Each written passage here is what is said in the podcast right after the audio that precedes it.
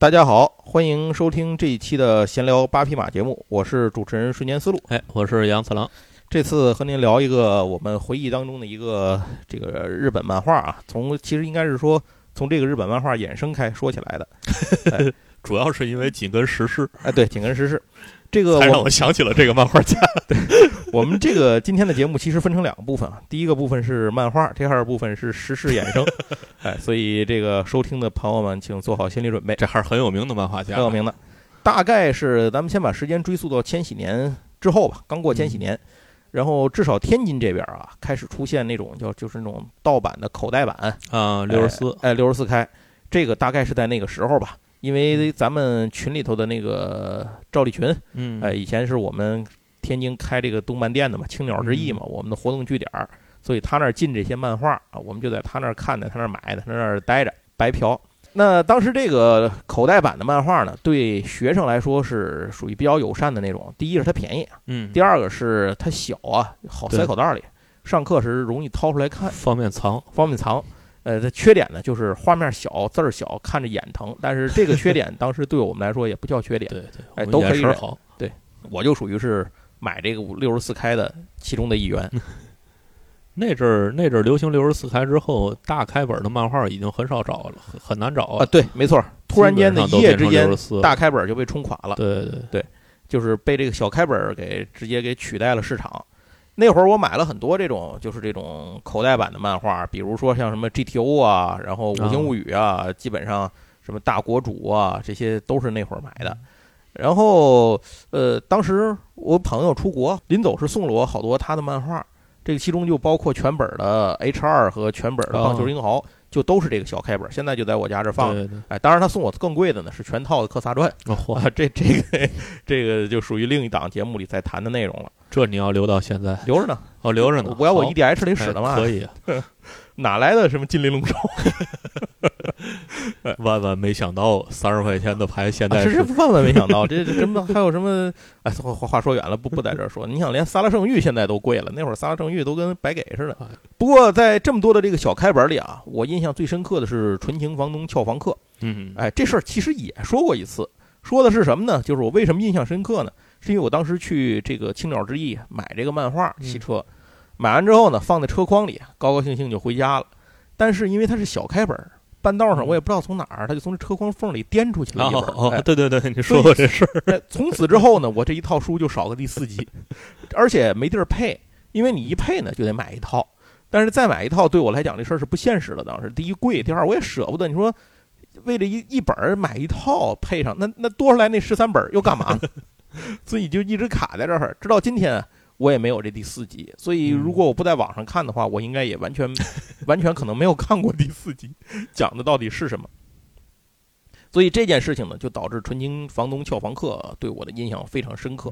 那今天我们的内容呢，也是从《纯情房东俏房客》开始说起的。对，哎，这部漫画应该说是我看过的最早的后宫向的漫画。对，这部漫画应该说有一种开创的性质。对，它在日本的漫画历史上也属于是这个鼻祖级的后宫漫画作品之一。对，哎，另外呢，这个其实你应该想，另外的一些里面，这也赤松健好像也占了一些比重吧。比如魔法，他自己画的《魔法先生》不也是他画的吗？啊，《魔法先生》那就是大型后宫，就是大后宫。对对对，在这拉黑这个拉黑呢，就是我觉得就是汤汤道，就是拉黑呢大获成功之后，赤松健同志就一去而不复返了。对对对，没错，是这条康庄大道。他后来画的那个就是什么《悠久持有者》，就是他刚结束连载那个，那是不是也这路子的？我没看那个战斗元素会更多一些，那个但是它是不是也是一男主多女主啊？对对对，那个也是，那个跟魔法先生是同世界观，那是他的孙子嘛？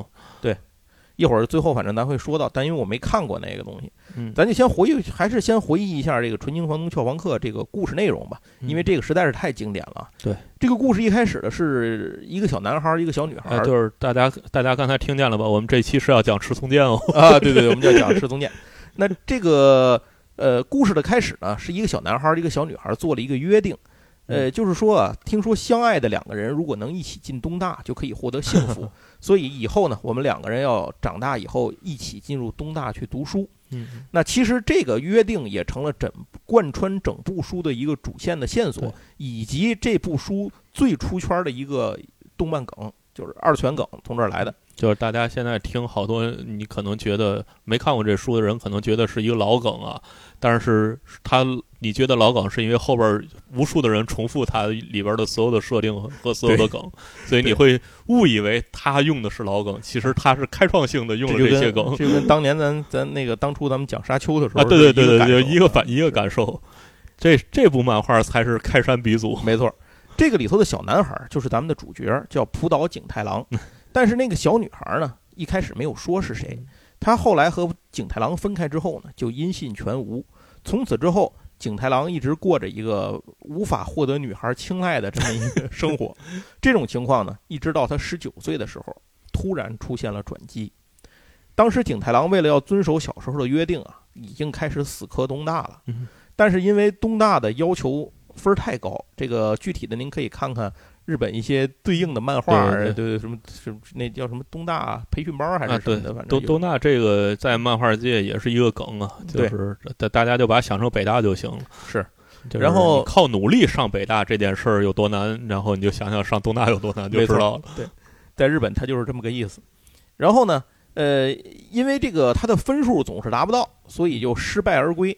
但是景太郎的内心深处还是希望能够履行这个约定，抱着一丝期待。所以在故事开始的时候，他正准备第3次报考东大，这是复读啊。对，但是家里的人呢是反对他这个行为的，因为就觉得你已经考2回了，都这德行，对吧？咱就别再折腾第3回，你要不就别上了，你要不你就拿你那分，你能考什么？你就念个书去，你非跟那东大死磕干嘛呢？对吧？那么多学校，但是不行，就得非得上东大啊！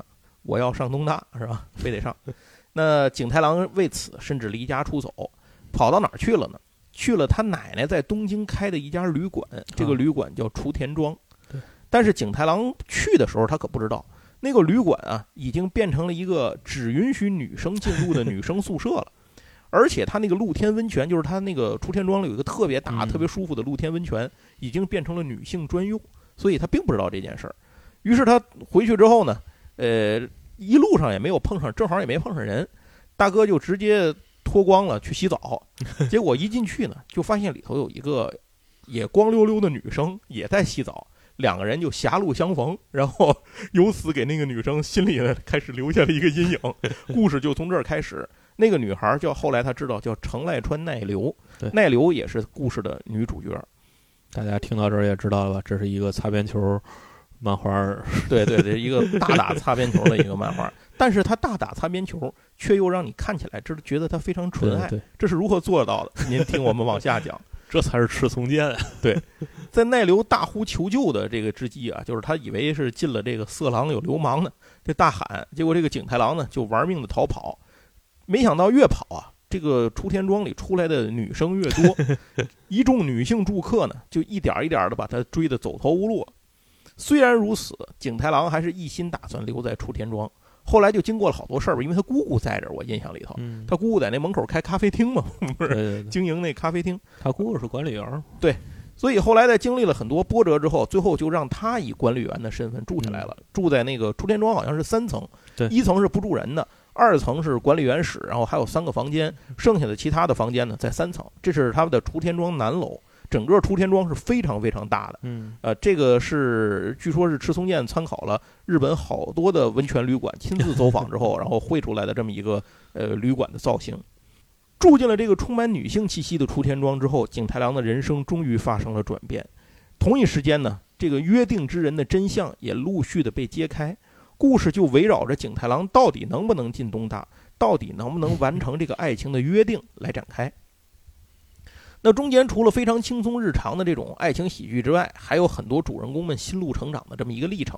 比如景太郎第3次报考失败，对，他第3回又失败了。之后呢，这个第4次他又报考了，结果报考以后呢，他误以为又失败了。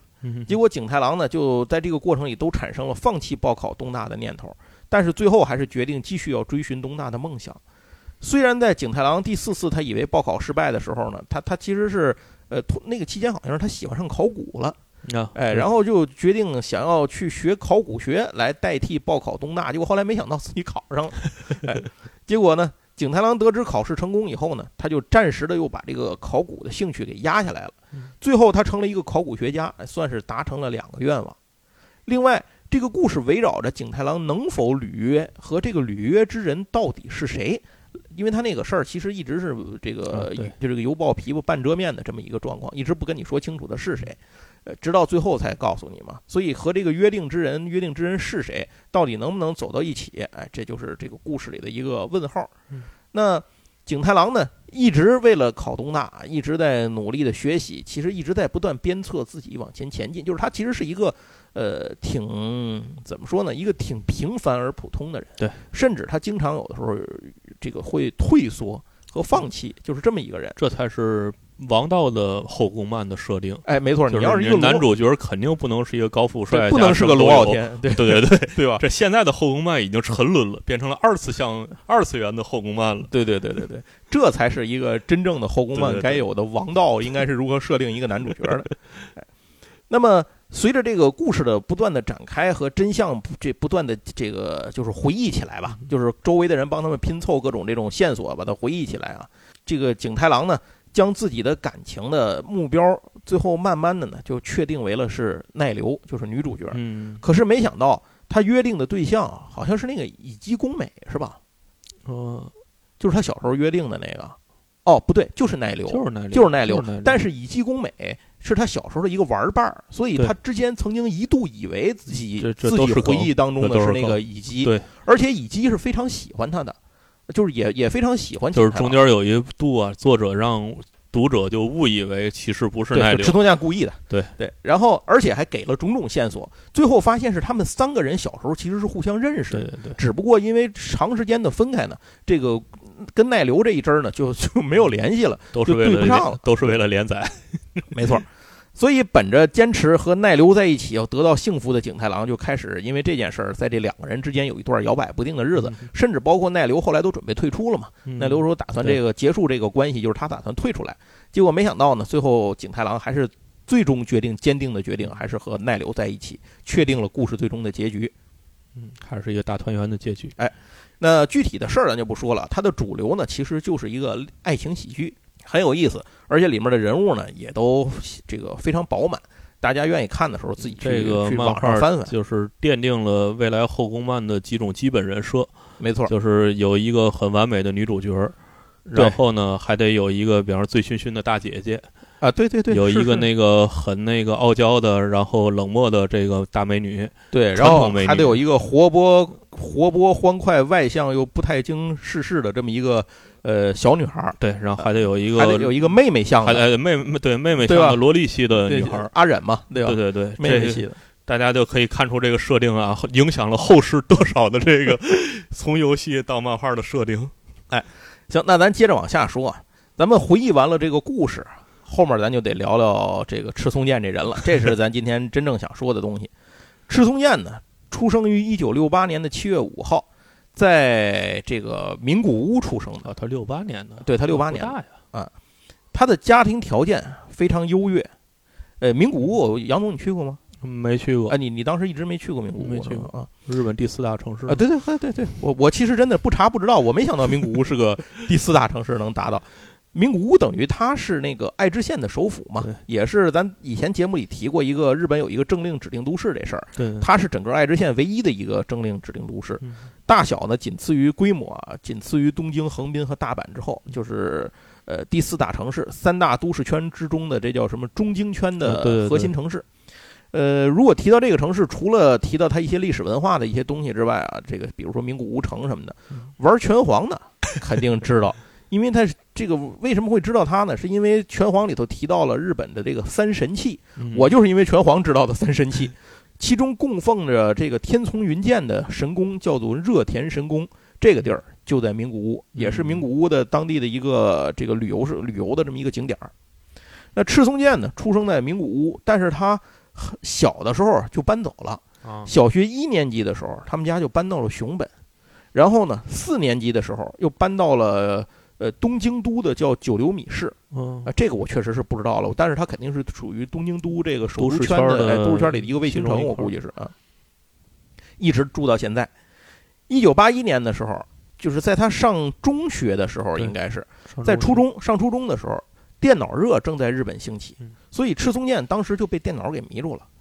这个呢，也得得益于他的家境非常的好，殷实，所以赤松健在上初中的时候就已经能够自己接触到电脑了，而且还自学了编程，比如 C 语言什么的。他父母看他这么上道呢，就给他买了一个当年1981年出的，当时最好的这种日本的家用电脑。这个电脑叫做 PC8801，简称叫 PC88，这个电脑的型号。这是日本电器呢于1981年发售的一个畅销机型，价钱我没查着啊，但是我估计应该不是一个普通家庭随随便便掏钱就能买得起的。总之吧，就靠着天赋和热情以及家境啊，在电脑这方面，赤松健应该说是这算什么赢在起跑线上吧。而且以父母给自己买了一个最新型的电脑为激励，赤松健在1984年的时候就考上了东京都新宿区海城高等学校，这是日本非常有名的一家私立高校。所以呢，这也另一方面的衬托出他们家确实是个有钱人家。而且在这样的私立学校里头啊，少不了最新鲜最潮流的玩意儿，电脑就是其中之一。所以对于赤松健这种呢，就属于带艺投师，带资进组，相当于这么一情况。那赤松健很快就成了他们学校电脑社的社长。这个时候的赤松健已经非常喜欢自己编程了，尤其喜欢自己设计这个游戏软件。而且呢，他学校里应该也有这个 PC8801 这种机型。作为一个天生有程序员天赋点的这个人啊，赤松健在这个时候完全还没有考虑过画漫画的事儿呢。他呢非常喜欢制作游戏角色和游戏音乐。在1985年的时候，他高中2年级的时候，他就自己开发了一个 PC8801 专用的电脑游戏，好像叫什么圣骑士是叫什么，这个具体我不记得了。而且还被出版发行了，卖了几千套，赢得了人生的第一桶金。这个时候对于一般的日本大众来说，基本是连电脑都没有摸过的，更别说一个高中生了。比如像什么樱桃小丸子家之类的这种家境，耶比家什么的，基本这都不用太考虑这会儿。所以像他这样的情况呢，应该也就属于是一个比较少见的情况，相对比较少的情况，但不知道当时日本社会情况是什么样的。虽然这个游戏就卖了个几千套，但是对于赤松健来说呢，是具有非常强的鼓舞效果。应该说赤松健是一个很有天赋的人，他在那个时候就已经看好了电脑技术在未来的发展。虽然最后没做这一行，但是无心插柳柳成荫的是后来在漫画行业里头这个事儿帮了他一把，就是他会这个电脑这个事儿，这是后话。接着说回来，赤松健在游戏开发这个成功之后，他认为自己应该成为一名创作者，但是这个创作者呢，并不局限于软件开发的创作者。他给自己列了4个未来的发展方向，分别是小说、电影、动画和漫画。然后如果你以为赤松健这个时候就开始选了漫画这条路走到底，这就错了。他跟高桥和希等人是完全不同的。哥们儿选了电影，他决定要成为一名电影导演，并且抱着这个信念去报考了日本大学的导演系。可是万万没想到啊，这条路出了一个计划外的小失误。这个小失误就是他没考上。他在面试的时候被刷下来了，因为考这个艺考不是需要面试嘛，对，就被刷下来了。所以没办法，他就只能选择了复读1年之后呢，报考别的学校。这次他没死磕，他在1988年的时候报考了中央大学文学系，并且考上了。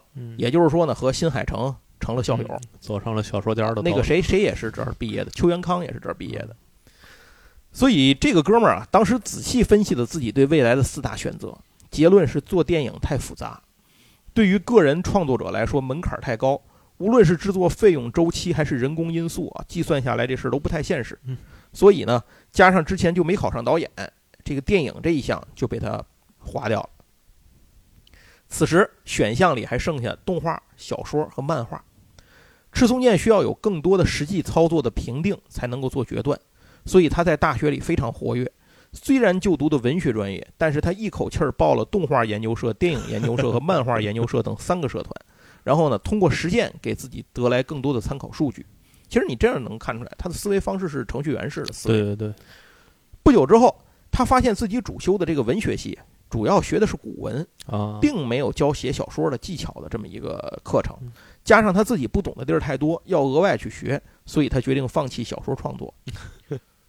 另外，在动画研究社的经历呢，让他发现做监督只是为图画上色，这个不适合他的类型和想法，所以他决定往剩下的最后一个方向，也就是漫画方向发展。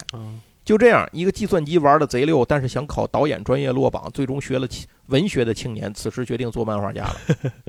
在这有个段子啊，当时那个日本社会上最火的漫画是五内直子的《美少女战士》，所以赤松健呢也是个粉丝。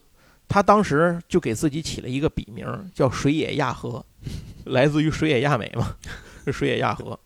接着他一头扎进了同人志这个圈子里头，所以赤松健的这个漫画人生呢，其实是从混同人志圈子开始的，就是他是从大学画同人志开始，画美少女开始的呗。啊，对啊，对，所以后面画女孩很多嘛，而且好多画男如画女，画女硬说男。最初的画风，他模仿的是石森章太郎，但是很快呢，就向这个美少女元素妥协了，然后迅速的靠拢，并且很快有了名气。所以说，赤松健真正的漫画人生是大学开始的，这和咱们前面介绍过的很多漫画家相比啊，是名副其实的半路出家。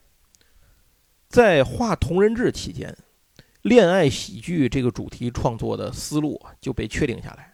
而且这个套路在后来的几十年里，赤松健一直没有变过，就一直沿用这个套路往下画。由此可见，在讲了这么多漫画家之后，赤松健应该是其中最有规划、最有章法，也最愿意遵守这个计划的这么一个人。而且他的人生啊，每一个节点的成功都是若干年前就规划好的一个行动，就像编程一样，什么时候做什么，什么时候有什么变量是什么，对吧？这种运算结果是什么？什么时候选择 A， 什么时候选择 B， 哎，这都已经是按照他的流程去进行的。所以他的人生感觉就是把各种要素和变量都带入进去，然后摁个回车就顺着走就完了。不过赤松健做漫画家这个事儿呢，在时点上选的有点不好，就是天时不太好。他想出道，正好赶上了当时日本漫画竞争最激烈的时代，就所谓 Jump 的黄金年代。这个咱们节目里多次的说过，三大漫画上杂志上都是神仙打架，就你别说你画的一般啊，你画的不够牛逼你都活不下去。赤松健呢自己一直也是给这个三大杂志投稿无果，那怎么办呢？没有机会，作为一个程序员决定给自己创造机会。赤松健就再次发挥了自己情报分析的能力，他认为那个 Sunday 的画风啊过于华丽，就是他基本上都是画风华丽的人去投稿。少年 Jump 呢是云集的超级销量的大咖，你如果不能马上给他们带来这个销量，你在那儿也混不下去。最后剩下的是少年 Magazine。少年 Magazine 的画风呢多于朴素的作家居多，因为他那儿不好多都是原来画时代剧转过来的嘛。但是这里头显出来 Magazine 的一个短板，就是轻松的爱情漫画非常的薄弱。要知道那会儿正是高桥留美子和安达充啊帝国双璧在爱情漫画上这个独领风骚的这么一个年代。少年Sunday呢横扫千军啊，在这个领域可以说少年 Jump 这边好歹后来还整了像桂正和他们能够对付对付，少年 Magazine 这边呢就真心差飞了，让人家甩了好几条街。所以看准了这一点，赤松健决定放弃 Jump 和 Sunday， 专攻 Magazine。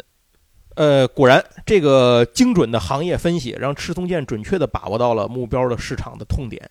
在1993年 ，Magazine 刊登了他的短篇漫画，叫做《短暂夏季的 Kiss Game》，那获得了第50回周刊少年 Magazine 的新人漫画奖以及评委特别奖。哎，由这儿起呢，得了奖，基本上你就可以出道了。但是赤松健并没有因此高高兴兴地出道去做漫画家，他反而犹豫了。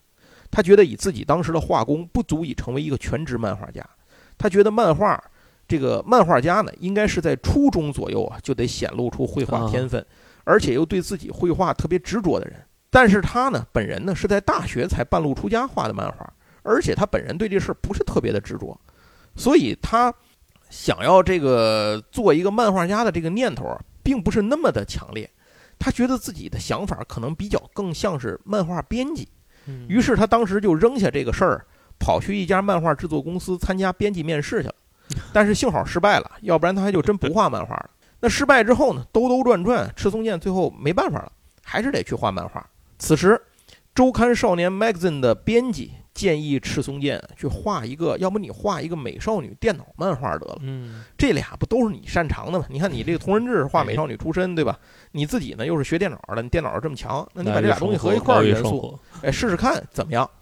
哎，他觉得这个主意还不错，所以呢，赤松健也就去画了一份草稿，结果这个草稿一次通过，这就是后来开始在周刊连载的《电脑情人梦》，这是1994年发表的一个作品。《电脑情人梦》我当时买的是那个远方的4拼1的一个版本，啊，我现在还放着呢。我记得就一本，就2本，可能就很少。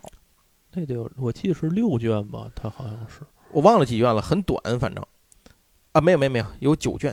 哦，9卷。它讲的是擅长程序设计的高中生神户崎用 C 语言，您注意啊 ，C 语言是他自己最擅长的语言。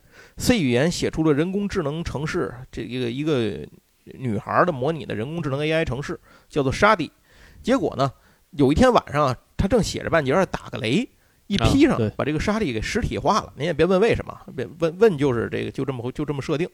这个神户崎呢，就开始和这个沙地的女孩一起展开了2人同居的这种甜蜜的，哎，这个没羞没臊的爱情喜剧生活。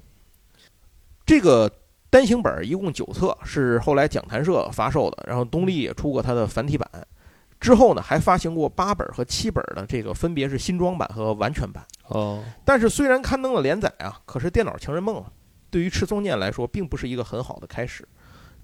就是即使是赤松健本人在后来他接受采访的时候也表达过这个意思，因为他错误的低估了周刊连载的工作量。你别忘了一件事，他当时是一大学生，他的业余时间根本就不够用。这就是为什么当初高桥留美子差点为了画漫画决定选择退学的原因，因为他画不出来，他没最后高桥留美子那个不是好像是什么不限期的连载，才把那个事儿才搞完了嘛，直到他念完书嘛。所以赤松健接了这个周刊连载的活之后呢，他就召集了自己在大学漫画研究社的同伴来帮忙一起画。想的是人多力量大，结果是这个人多打瞎乱。人多了之后呢，效率并没有太提升上来。连载了20个星期之后，最终这个他觉得坚持不了了，想要结束连载。后来呢，是在这个月刊的杂志上，就是他编辑帮他改到了月刊杂志上。但是这件经历呢，告诉他觉得月刊连载可能才是一个漫画家出发比较好的一个起始点。五内直子不就是月刊连载起点吗？后来改了周刊之后，天天哭嘛。虽然这个《电脑情人梦》的连载啊是以失败而告终的，但是因为构思在当时比较罕见，而且画风也比较讨喜，所以呢还是有很多人喜欢。俗话说失败乃成功他妈，这句话呢对赤松健也非常适用。他在每一次失败里都会总结经验教训，然后优化下一次，有点像赛亚人越打越厉害。电脑情人梦的连载过程让他认识到，如果没有一个高效率化的团队和正确的工作流程，会让自己的工作大打折扣，所以他就总结了这个事儿的经验教训，并用在了以后的工作上。1998年，赤松健画了一个短篇叫《我永远的圣诞老人》，这个作品还出过2卷 OVA， 但是我没看过啊。我看过。你看过是吗？你在哪儿看的？就在网上找的，有一阵。就是你看的漫画还是 OVA？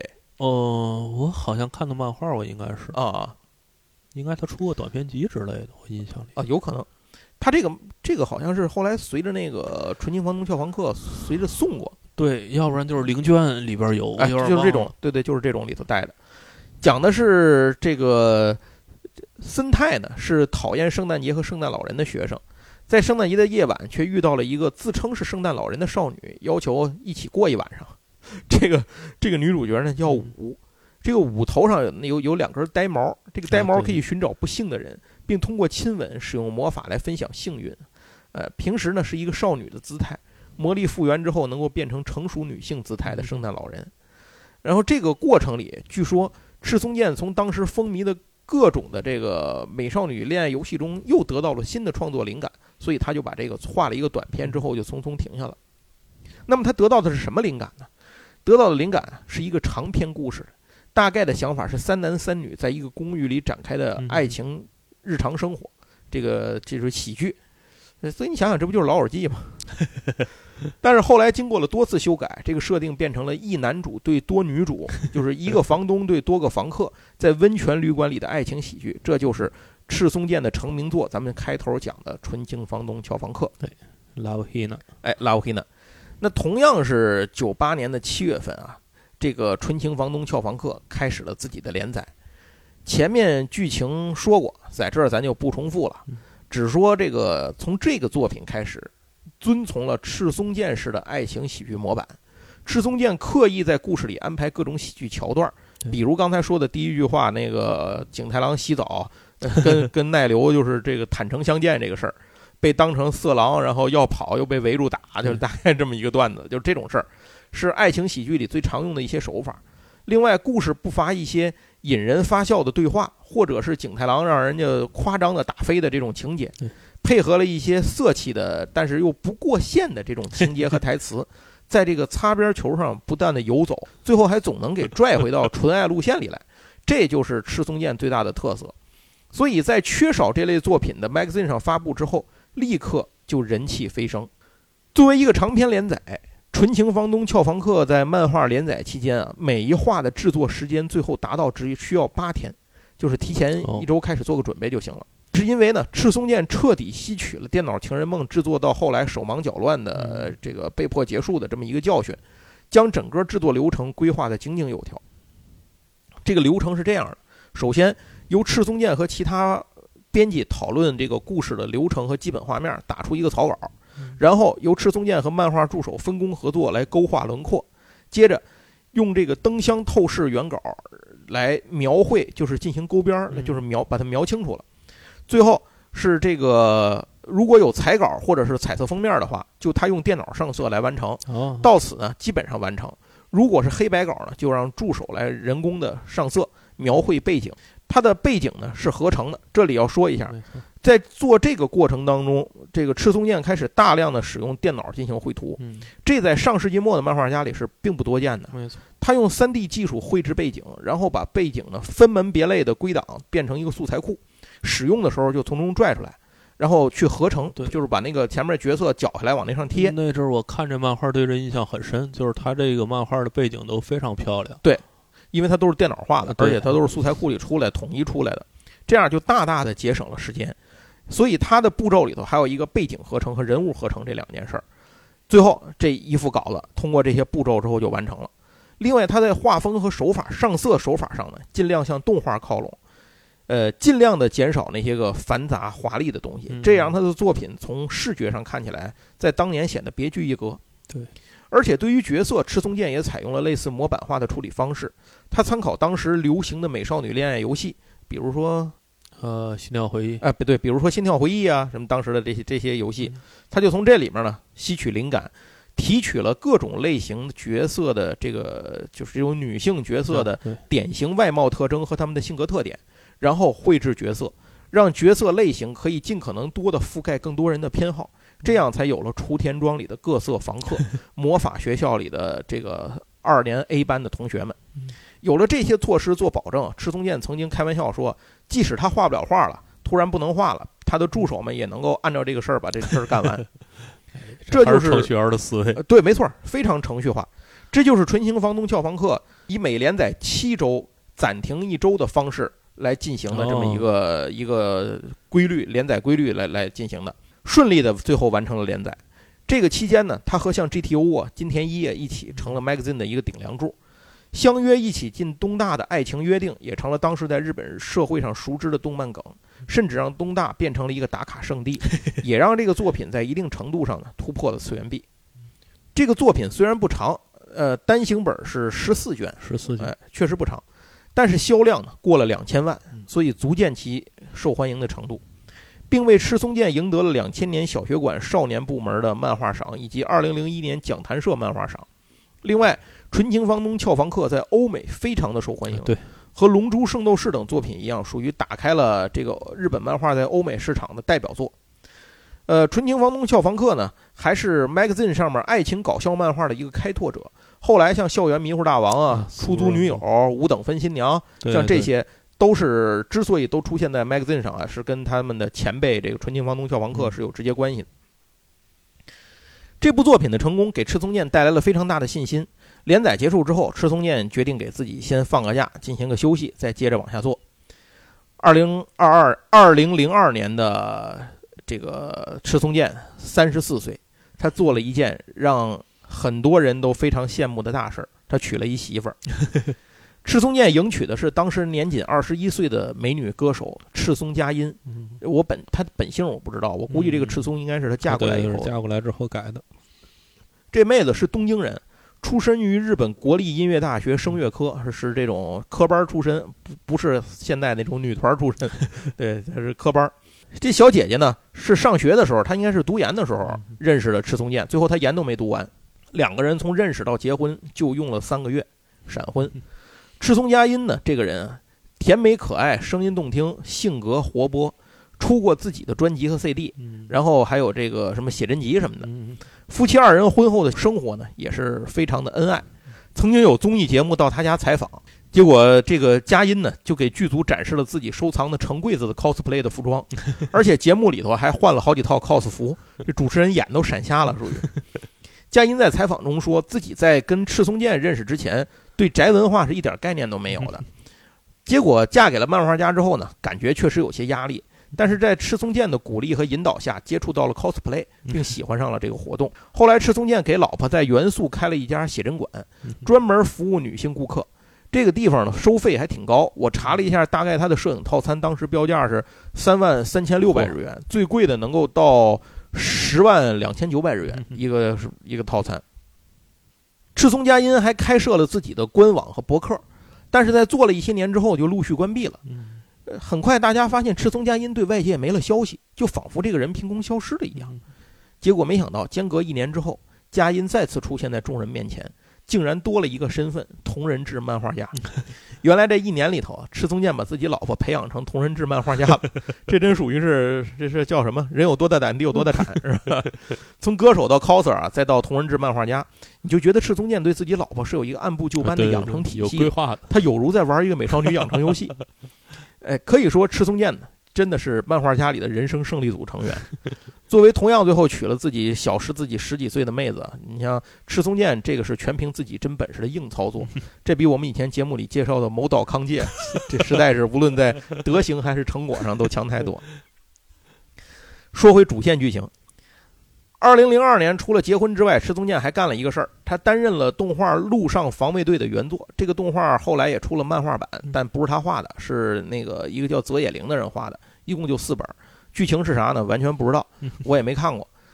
如果不是为了找资料，我都不知道他还干过动画原画这个事儿。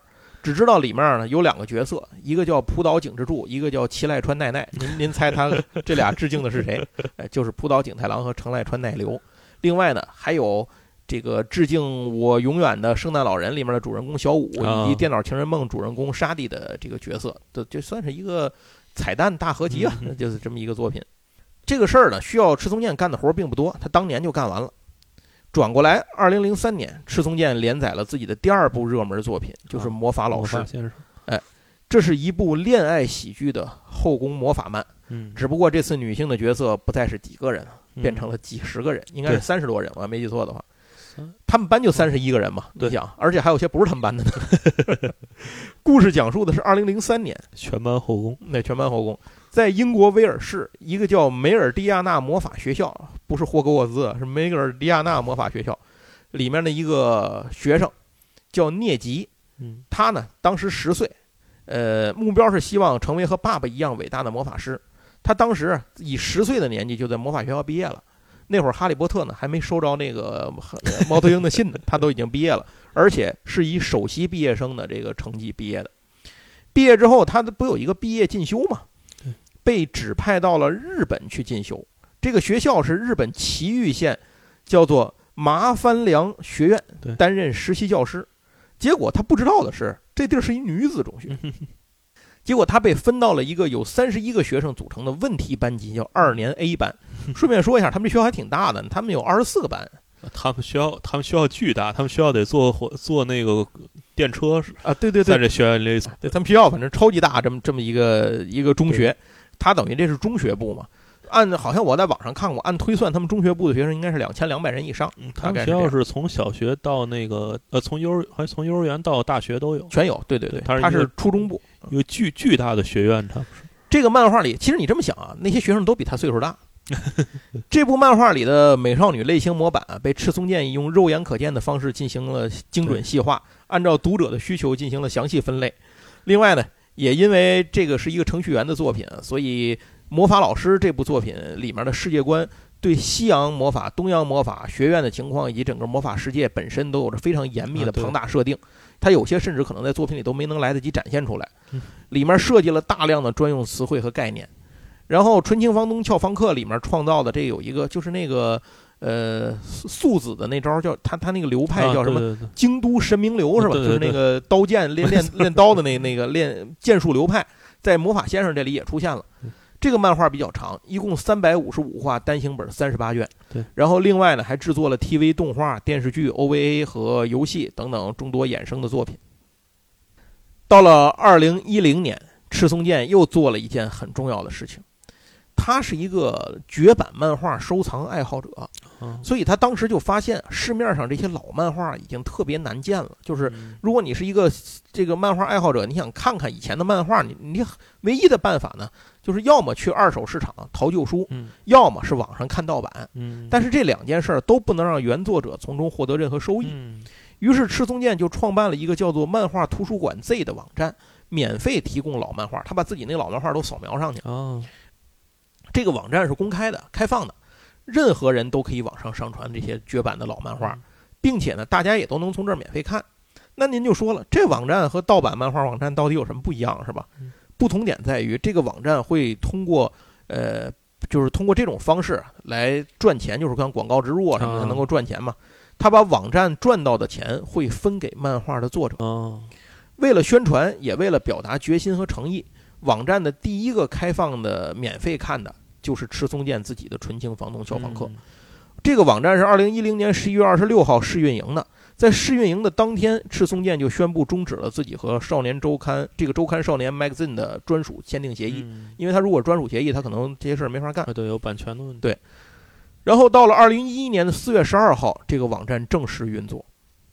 在2013年，赤松健又推出了自己的一部新的连载，这也是他到目前为止最后连载的一部漫画，就是《悠久持有者》。这个作品呢，算是魔法老师的一个衍生续作，以魔法老师在故事完成之后的80年为基准，算是一个近未来了，其实来展开的这么一个舞台。讲的是2086年，世人皆知魔法的存在这件事儿已经过去10年了，也就是说，在2076年的时候呢，魔法这件事儿向全世界公开了。对。男主角叫做近卫刀太，哎，你看过这个吗，杨总？看过，没看完。我也没看完，我就看过一开头。我看过，我就是前面我也看，我看了不少，可能看了十几。那你比我看多了，我天，我看了有1卷2卷，也就是这么个意思。近卫刀太的梦想啊，是去当时的日本的首都叫新东京天之玉住市，成就一番大事业，但是被村长要求先要打倒他的班导师兼监护人雪姬，才有资格去这个首都啊，去浪去。那刀太呢，就和班里的4个男同学一块儿，每天没事干就挑战这个雪姬，希望能够把他打倒，但是总是无功而返。雪姬虽然觉得这帮人自不量力，但是也乐在其中。直到有一天，一个赏金猎人突然出现，结束了这段平静的生活。这个人叫菊老师，菊老师突然袭击了雪姬，斩断了雪姬的4肢。而且还砍掉了刀太的右手，刺穿了刀太的心脏，所以刀太就奄奄一息，马上要死了。雪姬的身份也在这场战斗之中呢被揭开，他就是魔法老师里面出现的那个吸血鬼，没错，叫什么来着？叫伊文杰林是吧？伊文杰林。然后雪姬呢，当时就给了刀太一个选择，你要不要喝我的血？因为他是吸血鬼嘛，他其实是那种始祖级吸血鬼，他是元祖啊，元祖吸血鬼，他是就是最牛逼的吸血鬼。对，然后刀太呢，最终决定喝了这个雪姬的雪姬的血，成为了不死之身，并击退了这个菊老师，有点像藤井八云变成了无是吧？突然间，这场战斗结束之后，雪姬和刀太深知不能留在村子里，于是两个人启程前往天之玉柱市。展开持有者的一段这个悠久持有者的冒险。这个悠久持有者是一个组织的名字，是他们这个组织的名字。那悠久持有者的1号就是雪姬，刀太我记是7号是吧？反正他就比较靠后了，一入团了。上贼船的。他们那个团里好像都是不死者，都是不死者，但并不都是吸血鬼造成的不死者，是各种各样的原因造成的。比如有什么吃人鱼肉的，我记得，对，还有什么因为魔法就是精灵守护力量的，反正就各种各样的原因导致他不死。人体改造的，哎，对对，就各种事儿吧，反正导致的。这个《悠久持有者》这个漫画和魔法老师，其实应该算按官方的设定，它是一个平行世界的继承关系，就有点像天使之心和城市猎人的关系一样，它并不是一个直线继承下来的续作。但是伊文切林为什么是一样的？对吧？平行世界，你想《城市猎人》里为嘛还有韩玉良呢？好吧，所以这个漫画呢，就一直连载到了今年2022年3月9号，刚刚结束。哦，连载到今年是结束，是刚结束。我的天哪！单行本一共出了28集，就是我刚想说，这不也得好长的一部漫画，出了28集，杨总可以考虑购买了。哎，完了，啊，网上是有卖这个的《悠久持有者》漫画，现在在出呢。问题魔法先生我还没买呢，我这不得你要买这俩反都得买，我得整套买，我只有拉皮呢。至此为止，赤松健所有的漫画作品咱们就盘点啊，走马观花的给大家说了一遍。但是就像一开始说的，讲了快50分钟了，我们的节目从某种意义上讲刚刚开始。别蒙圈啊，您听我们接着往下说。它实际上3部漫画都是大热漫画，对，就是其实连做3部大热漫画是挺不容易的。就是《悠久持有者》我是因为没看，但是后来我为了做这节目查了查，发现这个火热度也挺高的，能出28卷的漫画肯定不会是太冷门。没错没错，是。其实之前就是前段时间，可能大家也都知道啊，我们为什么做这个节目的起因，是因为赤松健搞出了一个新闻。什么新闻呢？他参选了日本的参议员，并且当选了。今年魔幻的日本参议院选举啊，对，对而且哥们儿还是高票当选，他是将近53万票。是成为了日本历史上第一个现役漫画家议员。注意，他没有放弃漫画家的身份。对对，赤松健特意强调自己后面还是要画漫画的。哎，知道《悠久持有者》刚完结，也就是为了大选，哎，为了大选就对，就是为了大选，就是为了大选。因为他自己说了嘛，他弄不过来。这个事儿呢，就是怎么说呢？就是之前这个事情新闻啊，就是他要去参选这件事的新闻，其实是爆出来过的。我记得当时在群里还有人说过，可是所有的人都没拿这事儿当回事儿，大家都当个笑话看。对，日本的选举，说实话，对于咱们中国人来说啊，也就是换首相有个关注，你换个什么他那个防相啊，这换个什么这大臣那大臣，根本就首相换频繁的那几年，我们也记不住谁对谁。对，这6个月换一个的也经常有。对。一个普通的议员啊，而且参议院议员说你是谁对谁，对于咱们来讲，中国人来讲，其实真的是完全不重要的一个新闻，也就是在动漫圈子里关注的人多一下，因为这是一个漫画家要去参选议员这件事儿，梗，对，成了一个谈资，变成一个梗，就茶余饭后一段子。对对，没有人会相信赤松健能当选，真的，我是完全没有想到，我不敢说别人，我是真没想到。原因很简单，因为听起来似乎政治离漫画有点太遥远了。而且关键是他不是像里根是演员，对，但是一个很次的演员，但是这是一个很红的漫画家，而且是他跟里根和泽连斯基是不一样的，对，而且他不是因为没事儿干，他在本行里没啥大事儿干，他来干这个，而且也不是说像里根那种就已经很久就是玩工会了，他实际上就不是去干本行了。没错，里根这可算一个素人，当时没错，泽连斯基可是个素人。但是这位赤松健可是一直在画漫画的一个。是赤松健，哎，你突然想到一个事儿吗？一个落榜的艺考生改行干政治，这事是不是突然你觉得有点危险？不知道后面代表了什么。那赤松健可以说在这之前他就是一政治素人，全靠自己死磕。他唯一最大的优势就是在宣发上有一些天然优势。之前他的作品里的那些个角色都可以不考虑版权的出场助阵。而且最重要的是，里面所有的美术内容都是他自己画的。哎，有时候他出去演讲，靠的就是开那个，就他自己那个改画成痛车的那个小车车，上面被他喷了好多都是自己笔下的代表角色。他主要的宣传方式就是开着这个小车，在日本全国47个都道府县到处跑，然后就停到那个马路边上，一般就选个人流密集，提前报备，你得报备完了，你就到那个人流密集的那个广场啊、路口啊一停，找个不挡人的地儿。自己就爬到车顶上，拿个喇叭开始聊。一般来说呢，旁边也没多少人听。我看个大概那么7、8段他在网上演讲，各地演讲的视频啊，基本上就是他自己在那儿讲。周围来来往往的人啊，有时停下是给他照照相，是因为发现这个人是赤松健。我觉得日本街头政治，街头政治这意思。你这前几天那个出了那么大事儿的某前首相啊，对，就也就十几个人停，这就是啊，对，是这其中还有一个不是为了停啊，对，就这十几人里就出事儿了，你就说他们这，所以就是说。这个周围的人来来往往，基本就是没有人会太多的关注你在讲什么。可是赤松健呢，还是要保持那种态度正确啊，情绪饱满的把这些事儿都讲完。这种拜票活动啊，演讲活动是日本这个街头政治选举里面非常常见的一种方式。无论你是草根素人啊，还是这个重臣大员，都需要这种进入基层的宣讲方式。就是前些日子安倍晋三同志啊，不就是在街头，就刚才杨总说的拜票的时候，而且哥们儿还不是。给自己参选拉票，他是去助选的，他并没有参选，他是去给人助选的。结果呢，就找到自己人生的敞篷车了。那这个当时安倍呢，就属于是成就了日服第一男枪嘛。但是我相信各位从当时的视频和照片里都看见安倍现场的情况，像那种现场有好几层保镖，有当地的警察拉安全线，这种情况其实是非常少见的。而且即使这样也没拦住人家嘛。就是基本上去搞这种街头政治演讲的政治家，能够待的范围就是你那辆小车，你就是站在你那车顶上，有人愿意听，站你跟前听是给你脸，属于就是都能感动你。站那时候我操，在门口在这儿站了一刻钟没走，半小时听我讲，感动痛哭流涕。如果完事以后人家要说，哎，我不错，你辛苦了，我支持你，那你就基本上得恨不得就能把人家手握散了，就这种。你谢谢。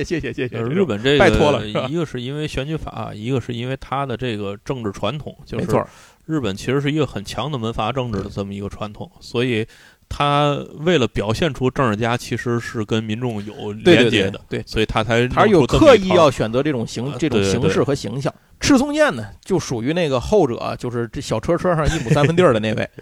那么作为一个政治素人啊，自己家里又没有什么政坛背景，也没有大财团的支持，那选举玩的是什么呢？主要是人脉和钱。对，在普通人看呢，你这两样都不沾，你这不开玩笑嘛，是吧？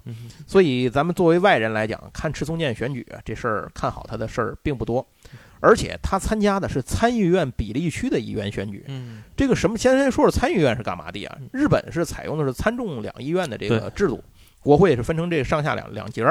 然后这个参议院又叫上议院，下议院自然就是众议院了。这个跟美国是一样的，为什么跟美国一样？您自己想啊，因为是美爹带来的这套政治制度，而且这个日本就是在美国这一套体系之外，外挂保留了皇室，就有这么一套东西。那1947年，随着日本国宪法的实施而成立的这个参议院，它的前身就是贵族院。对，现在有245个议席，就是日本原来的上下院的上院也是指定的，对对对对对，也是指定的，只是它是从二战之后变成了按美爹的路数，对，美爹要求你跟我统一，就是他原来学的就是英国的这一套，对，他实际上上院是贵族院。对，议员的任期，参议院议员任期是6年，每3年要对半数的议员进行一次改选。相较众议员的这个4年的任期呢，其实要更长一些。与随时解散的众议院不同，就是众议院是可以被随时解散的。有时候这个您光看日本什么内阁解散了，然后众议院也解散了，众议院大选，众议院这么来的。所以这个众议院是随时可以解散的，参议院是不能被中途解散的。它是通过就是刚才说的3年一次的这个选举啊，来进行这个半数的轮替的这种相当于是改选。对，就是参议院和日本内阁的这个关联程度相对众议院来讲要更弱一些。没错，在实际运作当中呢，日本的法律规定的是内阁总理大臣就是他的首相要从国会的两院当中呢指定，但是事实上到目前为止，参议院里从来没有诞生过首相，都是众议院，全是众议院诞生的。就是说，这是第一个，什么是参议院？那第二个就要问了，什么是比例区？这个比例区其实就是全国选区的意思。这我稍微解释一下吧，就是日本这个选举模式，它中间改革过一回。原来日本是就是按照这个英国也好、加拿大也好，它这种东西都是叫选区制，它会把全国划成很多选区。这在众议院里更明显，众议院480席，它一般都是这个原来全是选区的。就是它有选区非常小，然后你去看那个这个美国众议院选举，包括这加拿大、英国众议院都是这么选的。对，就你看罗德岛州也这点人，是德州，就是他是像美国是每40万人划一个选区啊，对，但是选区怎么划很有技巧啊。对，他你怎么划那个选区？我记得当时原来有一个节目里头就讲过，对，那个选区他们有的时候最大的交锋。就是两党交锋，就是有人可以画那个，把它画成一个蜥蜴的爪子状啊，什么那个马的脑袋状。对，就是投票的人数没变，但是最后结果变化很大。就是选区划分是在美国政治，大家有兴趣可以去看，这是一个非常非常 critical 的事儿，非常有趣的事儿。对，那个因为你可以通过就当地的人口构成，你觉得哪一部分人会选你，然后把它划进这一个选区。来去操纵这个选举结果，对对对啊！当然就是说远了，就是日本原来都是选区制，就是它选区特点就是在这一个小选区里边，就是像咱们说是一个街道，这就是一个选区，在这个街道里边呢，你有三个党都推候选人，最后谁赢了，谁就是这个街道选出来的这个议员。嗯，但是呢，后头在日本这个应该。其实很近，就90年代的时候，应该是做的这个政治改革，就是大家说，我有一些小党。小党在每一个选区都竞争不过，对，就是因为自民党势力太大了。在这儿再多讲一句，我们之前讲《圣堂教父》那集的时候讲过日本的政治传统啊，日本政治传统叫做五五体制。嗯，因为55年的时候，日本两大保守党，一个叫做自由党，一个叫民主党，联合了，组成了现在我们称的自民党，一个垄断式政党。对，这个自民党呢，在从55年一直到93年政治地震之前。一直是日本唯一的政党，就是自民党即国家。这个，大家是不是听着很熟悉？这个党国，这个在西方政治学，就因为我学政治学的，在西方政治学里边有一种专门的名词，叫做一党民主制。对，指的就是他跟新加坡是吧？不，新加坡在西方不认为是民主制，是吧？新加坡叫威权政治哦，公民行动党在老外眼里。不是一个民主政党啊，明白？一党民主制原来只有两个例子，一个叫做日本自民党，一个叫墨西哥工人党啊。墨西哥工人党现在已经被毒枭什么的干得差不多了，那个这是墨西哥国情造成的。然后这个实际上的这个一党民主制例子，主要就是指日本自民党。然后呢，因为自民党的这个统治地位太强了，对。然后93年大地震的时候，就大家如果想知道93年政治大地震，就去看《圣堂教父》。其实也就震了那么一下。对，《圣堂教父》讲的就是政治大地震。对，大概自民党失去了11个月的这个国会的控制权，然后后来就变成了一个联合内阁，就现在的日本啊，叫做自民党组建的联合内阁。联合谁呢？一个叫公明党，一个叫保守新党。这俩党基本就是他的小弟啊。这就是为什么说日本现在政坛上基本他。这个东西还是在以自民党为主的整个这种右翼的右翼统治范围之内。到了09年的时候，我印象它是分裂出来一个民主党，这民主党其实就从保守阵营里分裂出来的。对，然后增补了几年，增补到中间它有几年像那个什么鸠山由纪夫啊什么那些都是那个民主党当权的有2年，但是时间都很短啊，很短，2年或2年1年的。曾经是一个很大的在野党，就是能夺权的，但是到15年还是16年的时候，民主党又分裂了，所以造成了自民党就卷土重来了，一直到现在。这个是，特别是刚才被暗杀的某位那个首相造就了日本那个2战之后当首相时间最长的历史的某个人。对，而且安倍说实话，他下台之后，他依然是整个日本右翼政党的一个核心领袖。他是整个那个自民党，因为自民党是分派啊，就是大家知道这个日本政治另外一大特点，因为它只有这一个大党。对，然后这个党内是分派的，它里头派系很多，它的派系是公开的，就是大家可以去看那个《政治最前线》啊，就是看那个，对，当然看那《圣堂教父》也一样，是吧？对。他那里边会描述的很清楚很细，就是他那个这么会呀，那个派呀。我公开出来发表一记者发布会，说我们要成立一派系。对，我谁张三李四王五赵六成立了一个什么什么派系。对，党内无党，帝王思想，党内无派，千奇百怪，所以就是党内一定要有派。对，日本这个派系是明的。而且他实际上这派系名字老变啊，但大的主流其实就那几个。你仔细研究日本会发现有好多特别奇妙的事儿。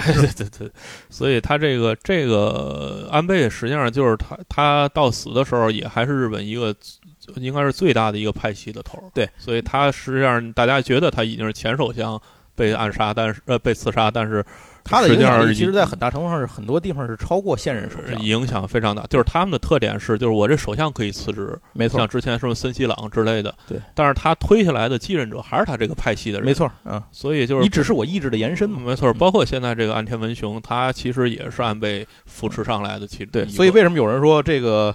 当时有一个说法说这事儿没准岸田文雄哎，对，其实也是有可能的，因为他本身也是一个受益者，他能够脱困出来嘛，从这当中。对，所以就是哎，这就是说远了。说回来，就是因为这个好多小党派他竞争不过自民党这些大党派，因为一般的国会就当时还有几个左派政党，包括那个社民党啊、日共啊，当然日共就属于那个闹得比较凶的，就是他在所有选区都赢不了。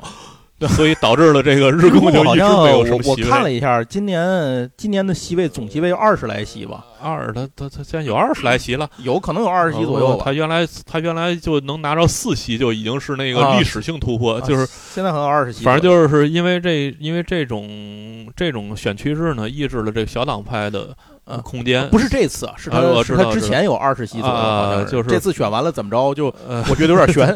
就是所以反正这次他日本进行这个国会选举改革，就是为了照顾小党派，他设定了这个比例代表，就是大家好多人都投你，因为现在日本投票是投一个党加一个选区，对，选区的那个议员，对，所以就是你投这个党的票数只要够了，我还是会按照这个。人口分布啊，按照这个比例去给你排一个区，然后你的这个党派就是比例代表，是可以按照这个当选的。对，但如果你连这个总数都达不到的话，那你就啥也别，对，你自己选多少票其实也没什么用。对，然后白瞎。就是如果你的那个党派比例代表党派比例也很低的话，那你就说明全日本真的没人开着你。咱们一会儿会说到这么一个例子。对，但是说如果你那个党就是支持你人还是很多，因为日本其实左翼还是有一些的，但是就因为你这自民党势力太大了，导致你选不出来，所以这回改革之后呢，至少看起来给了你让这个小党，而且他也避免了一个非常尴尬的问题，就是有时候你的党首啊，在你那个选区没选上啊，就是这个在加拿大、英国都出过这种事儿啊，就是尴尬这个现任首相。现任总理在自己的老家参选的时候给落选了。导致他不能成为议员，然后就当不了首相或者总理了，就这种尴尬的事儿是出现过的。对，所以这个比例代表呢，也保证了这种事儿，就是你不能首相选了半天，结果首相落选了，是，然后这个自民党全党上下一片尴尬，就是这种事儿就不会出现了。所以在这个参议院的比例选区的里头呢，一般是他现在应该是有100个名额。100个议员的名额，他是260多席，我记得参议院是。对，但是他其中这个比例的啊，对，比例是100席嘛，对，100席里头每次改选一半呢，那不就是50个人嘛？啊，对，每次能选50个人，就是咱简单点说人话，意思就是赤松健如果要当选，第一，他背后的党对能够拿到这个比例票；第二，就是他给他投票人是全日本的范围。而不是这个某一个区域的范围，不是在老家选上的。这就是说，为什么他拜票要开个小通车到处乱跑，就是这个原因。我觉得这也是他为什么能选上，说明这个年轻世代，哎，这就我们来一把，没错，反正你就你了，我选那帮人我也不认识他们是谁，他们也不干嘛好事儿，对吧？选一个漫画家又能怎样呢？所以这件事情就那不还有一个之前那个爆料那哥们儿在迪拜那哥们儿也选上了，这个魔幻的这个日本这一回选举，我等那哥们儿接着爆料，他不说选上接着爆。对，有一个这个大家可以去看这新闻啊，有一个这个流亡在迪拜的一个专门爆艺人八卦的。然后在爆料上，这人甚至不在日本，然后这人就靠在 YouTube 上发视频。你让我选上，我就继续爆料，想不想吃瓜就选上了，就特别牛逼了。然后居然选上了，他还公布了一个名单，都有谁？对，他拿着一小黑板啊，大家想看这些吗？大学投我一票。我估计那些人现在心里什么感想啊？不知道啊。那咱接着往下说，就是他需要在全国各地的去拜票嘛。这个事儿其实。就是这种投票方式有一个很明显的特点，就是你个人的，就是你的人气越高，在全日本的范围内影响力越大，你就越占便宜。没错，如果你只在很偏科，比如说你就在东京当地特别有名，你的票都来自于东京，那对不起，最后可能还是没你事儿。没错，哎，你这个事儿还得说拜拜。也就是说，你不能太偏科。那么，这作为政治素人啊，这个赤松健难道之前真的一点从政经验都没有吗？其实这事儿要说不对呢，他也不对，因为。他之前的有一些从政方面的一些个经历呢，还是跟他的漫画家身份是绑在一起的。这件事儿，咱们这个刚才他不是说了，2010年他开那个漫画图书馆 Z 的那个网站那个事儿吗？这其实就是他朴素政治理想的第一次尝试，只不过当时他应该没有想过自己后面会从政，可是他做的事儿呢，确实已经超出一个普通漫画家要考虑的范畴了。他是站在日本行业漫画行业这个层面来想的，并且付诸了行动。这个事儿只是一个开始。真正让他介入到政治界里头、政治圈子里头的事儿是2011年。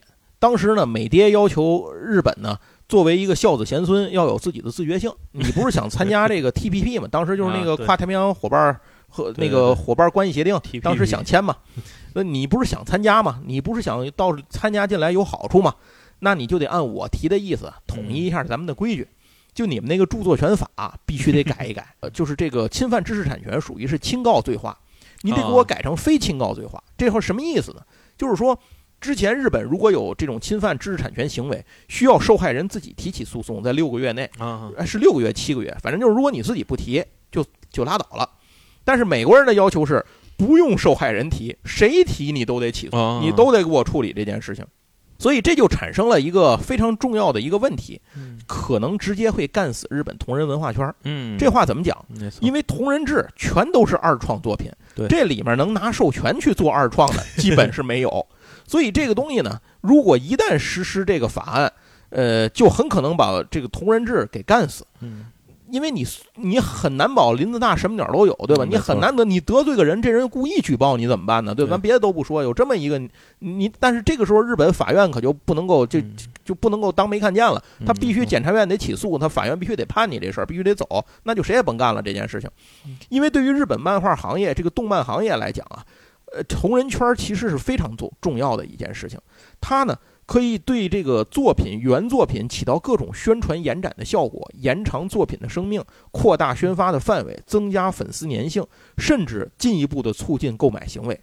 而且大量优秀的漫画家都是从同人志这个圈子里出去的，你比如就说咱赤松健本人啊，还有那个大妈组，对吧？不也是都同人圈子出身吗？对。所以对于同人志原作者一直都是一种就是民不举官不究，心里明白的一个态度。但是美国人不管这个，他们也不想懂，美国人都是按迪士尼逻辑办事儿，没错，就是最强法务部，你不经过我同意用这形象，我替天行道也得把你弄死。所以最后呢，你一定要给我改成这个非侵告罪的结果，就是日本这同人文化圈呢就一定必死无疑。面对这种情况，如果真的这个圈子覆灭了，那么由它来相当于这是个外围嘛，那么它核心的日本动漫产业会受到极大的打击。所以在这样的情况下，赤松健就决定站出来为同人志发声，反对这个法令的修改。为此他加入了日本漫画家协会，能够和日本政府的主管部门直接进行对话。最后在这一些人的努力之下，这个法案好像是就引起了这个就是社会层面的这个舆论的一个反对。最后在2014年是安倍晋三出来说，就是这个非侵告罪化这个事儿呢还是得实施，对吧？毕竟爹说了嘛，还是得实施。但是这部分呢我们只用来打击盗版，同人志这块不适用。这件事儿就这么了了，把这个同人志圈子这件事儿给保下来了。当然最后谁也没想到，后来董王上台，美国自己不玩了，是吧？对，总之呢，赤松健为了这件事，他还做了一个未雨绸缪的应对。什么应对啊？他和讲谈社的周刊少年杂志设计了一个二创授权标志。你画我的这个二创作品，只要你把这个标志印上，就当是我授权完了。没有人能够再追究。真以后再有什么事儿，因为你毕竟这个法案实施了，对吧？你官不举民不究是搁一边，万一呢哪天谁变卦了呢？那你按照我这个，那你随便改没关系，我授权了。在2012年的时候，日本推动了电子书的这个产品发展。为了要推进这一件事呢，就决定推广一个东西，叫做著作临接权。这意思就是，如果你对这个作品，因为这个作品相当于创作完了之后，不是作者有版权吗？如果你对这个作品的这个有产生过实际贡献，那么你也可以获得叫做著作临接权。这个事儿呢，其实主要是为了出版社准备的。对，这个出版社能够快速的出电子书，就不用老去授权去了。作者呢又能拿到版税，这事儿呢听起来还不错。另外呢，出版社还能替作者出面应对盗版这些问题。但是赤松健呢，是从实际操作的角度发现这个法案存在着 bug。比如他说，你看现在通讯技术这么发达，随便打个电话，网络对吧？你都可以找到这个作者，直接就把授权谈了，你并不需要立个法。而且如果出版社拿到了临接权，这书没出完，哥们儿倒闭了，那后面怎么办呢？对，谁再来做这个东西呢？那临接权就会在法律上产生歧义，对，哎，容易引发纠纷，而且二创也会受到影响。还是二创，因为同人作者是没有办法拿到这个临接权的，所以他们就做不了二创。比如说，就算作者不找这事儿，你出版社不同意找我麻烦，你死磕我怎么办呢？这就极大削弱了作品本身的传播力和生命力。赤松健这个观点提出之后，得到了很多学者的支持和这个肯定，于是在舆论之下，这个草案呢最终就没有被通过。2016年又发生了一个叫漫画村的事件，这是一个架设在菲律宾的盗版漫画网站，是个日本人做的啊，通过广告盈利啊，月访问量近亿。他当时对日本的这个漫画产业造成了至少3000亿日元的损失。就是大家听到这儿就认为那个老外不看盗版，然后自律性很强，然后道德高尚的。现在他这个漫画村知道了吧？对，他这漫画村诞生了，好像诞生没多长时间就成了日本点这个各网站综合网站点击榜的前面榜首的，是一定的。被捣毁之后。2019年7月，他的运营者叫星野路石，在菲律宾呢被逮捕，并且遣送回日本。在2021年2月，由福冈地方法院起诉，判决，有期徒刑3年，罚金1000万日元，追缴这个不法所得6200万日元。这件事儿呢，到这儿算这个法务层面就完了。但是赤松健在这件事里做了什么？他呢是告了2家给漫画村投广告的商家。断你后路，他用这种方式就告诉大伙儿，你别给盗版网站输血送钱，不会有好结果。而且，在2021年12月份，东京地方法院的判决也出来了，赤松健胜诉，获赔1100万日元。也就是说，有了这个判例在前面，以后如果有人干这事儿，受损失的作者都可以告他。这几件事呢，都可以看作是赤松健参选的敲门砖。这些事儿都是他后来参选政见的实践证明。当然，赤松健做的事儿还有很多。那这些，但是他做的这些事儿都是从一个漫画家的立场出发的，去做了很多本可以不需要他去做的事儿。所以，赤松健认为自己应该做，就去做了。哎，那么做了这些事儿之后，并不代表着他想去从政。他是怎么萌生从政这个想法的呢？这事儿要追溯到2013年。赤松健要去日本国会游说一个关于日本儿童社群禁止法案修正案的这么一个事儿，就是希望这个案子里头把这个二次元的这块东西给去掉，就是不要涉及二次元这个部分。当时认识了一个人，这哥们儿叫山田太郎，这哥们儿呢当时是一个小党的党员，这个党叫大家的党，您听这名儿就基本上这个党不大。这个党是2009年组建的啊。这个他们俩认识是2013年嘛，到2014年底这党就解散了。有兴趣的各位可以上网搜一下介绍，我就不在这啰嗦这党是干嘛地了。山田太郎啊，这个人啊，就他打扮就是分头，戴眼镜，穿西服，打红领结，猛一看就是个中年胖柯南。他们2个人啊，理念相似，一拍即合，很快就成了朋友。大家的党解散之后，到了2016年，山田太郎加入了一个新的党，这个党叫做新党改革党。您也没听说过对吧？因为他也是个小党。他以新党改革党的党员的代表的身份，就是参加这个比例区代表选举，就是这个山田太郎去参选，以29万票高票落败。为什么落败？就是刚才杨总讲的，因为这个新党改革党太弱了，他自己没能拿到那个席位，议员席位。他一共才拿了59万票，这里有29万是山田太郎一个人拿的，就是剩下他全党剩下所有人一共拿了30万票，你就想这党怎么这也没词儿。所以如果当时山田太郎这个票是个大党的话，他就当选了，就铁定是当选了。因为当时那个维新会，这是日本的一个极右翼政党啊，维新会，他里面那候选人19万票就当选，为什么？就是因为人家。党派人家能拿得着这个席位，你说气人不气人，对吧？所以山田太郎这一次呢，就是汤圆不叫汤圆，白玩。2019年，山田太郎痛定思痛，决定加入自民党。这次果然顺利当选了议员。他的主要政见是 ACG 创作自由方面的，得到了相当多的年轻人的支持，很多漫画家呢都自发的为他拉票，最后他以54万票的高票当选。而且啊，对，他之前为什么被自民党看中，就是因为他之前一个人在那党里拿了29万票，你知道，有群众基础，有群众基础，所以他就顺利当选议员了。山田太郎在当选之后呢，他还和赤松健一块组建了一个叫做漫画表现自由守护议会的组织。山田太郎是会长，赤松健是最高顾问。你看现在赤松健在马路上拉选票的时候插一旗儿，那旗儿上画着写着就是他们那个 logo， 一个盾标旁边就写着这个。这个身边成功的例子让赤松健看到啊，即使没有之前的政治背景人脉，没有资金，政见也是二次元方面的内容，但是只要能够打动人们，还是能够获得选民支持的。而且此时赤松健本身已经是日本漫画家协会的常务理事了，和自民党也有一些人脉，并且有了山田太郎这个在党内的这个盟友的支持，虽然很单薄，但是你毕竟是拉大旗扯虎皮嘛，对吧？你在这个党派背景上，你至少先别吃亏。这个跟头之前山田太郎已经栽过了，所以呢，剩下的事儿我先这个先把党派这个事儿稳住，有了席位的可能性，剩下靠我自己不就完了吗？那至于钱，这个赤松健还真就不缺钱，虽然没有这个大财团的资金捐赠这么豪横，但是省着点花也没问题。想到此处，赤松健是一咬牙一跺脚，把心一横，老子也选。于是今年2月份的时候，赤松健正式对外宣布参选参议员。他宣布要通过漫画的力量让日本年轻人了解国家的政策，同时他也不打算放弃当漫画家，就是我开头说过那个，即便短期内连载会受到影响，但是呢还是会和工作室的助手们一起努力，之后呢还要继续为大家奉献漫画作品。